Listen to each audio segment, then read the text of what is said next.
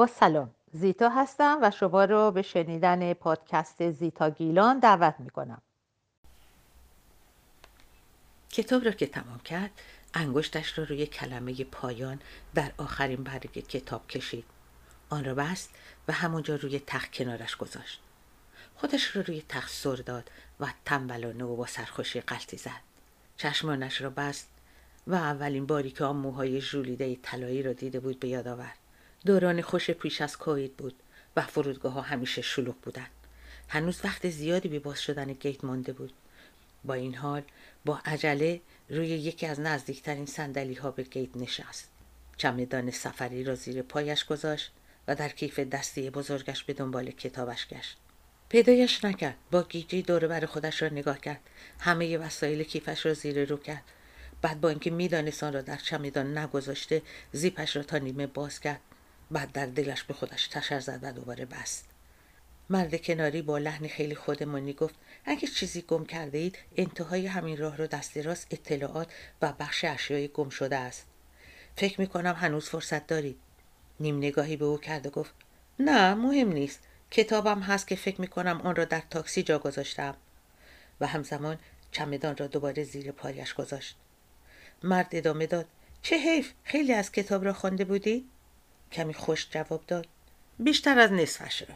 خب می توانید آن را از اینترنت دانلود کنید بقیهش را بخوانید. البته من نباید این پیشنهاد را بدم چون همین کتاب نخریدن و دانلود کردن ها باعث کم رونقی کار خود من می شود برگشت و این بار نگاهی طولانی تری به او کرد. مردی خوش شهره با موهای ژولیده طلایی که گویی هرگز شانه به خود ندیده باشد. چشمش به کتابی که در دست داشت افتاد که آن را جلد کرده بود. نفهمید که آن کردن برای محافظت کتاب بوده و یا نمی‌خواسته کسی بداند که چه کتابی می‌خواند. پرسید در کار نشر چاپ هستین؟ مرد گفت نه در کار ترجمه هستم. مترجم نویسندگان تازه کار و ناشناخته آمریکایی و کلا انگلیسی زبان. و ادامه داد حالا اسم کتابی که جا گذاشتید چی بود؟ شاید من خوانده باشم و پایان آن را برایتان تعریف کنم. و نخودی خندید. او تازگی ها به خواندن کتاب های جانگریش هم رو آورده بود ولی نمی‌خواست به یک مترجم بگوید که داستان های پلیسی می‌خواند. یاد گوگوش در فیلم بیتا افتاد که می‌خواست برای دوست پسر نویسنده و روزنامه نگارش کتابی شایسته بخرد و به کتاب فروش می‌گوید که یک کتاب مهم به او بدهد برای یک آدم مهم. از فیلم بیتا ایده می‌گیرد و می‌گوید یک کتاب مهم مرد با کمی تعجب می‌پرسد نام کتاب تا بود؟ یک کتاب مهم؟ نویسندهش کیست؟ با لبخندی می‌گوید بله نام کتاب من بود یک کتاب مهم.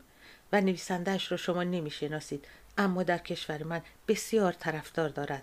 نامش از آرزوی آزادی. مرد گفت اوه چه اسم سختی. گیت که باز شد مرد جز اولین گروهی بود که به داخل هواپیما رفت. پس از ده دقیقه که نوبت او شد و به طرف صندلی خودش می‌رفت مرد را دید و لبخندی زد و رد شد. بیشتر دو ساعت پرواز را در خواب بود. موقع پیاده شدن آقای مهمانداری کتابی را به طرف او دراز کرد و گفت شما کتابتان را گم کرده بودید درست است؟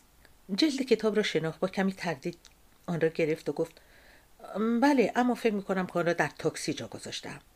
مهماندار گفت یکی از مسافران که برای پیاده شدن عجله داشت نشانی شما را داده و خواسته کار را به شما بدهم. کتاب را گرفت و پیاده شد. و به خودش گفت حتما آدرس اینستاگرام یا فیسبوک خودش را در کتاب نوشته و اشتباه نمی‌کرد. هفته ای بعد برایش پیغام فرستاد و به خاطر کتاب از او تشکر کرد. پیام ها تکرار شدند و قرار شد چند ماه دیگر که او دوباره به مادرید سفر می کند با هم قهوه بنوشند.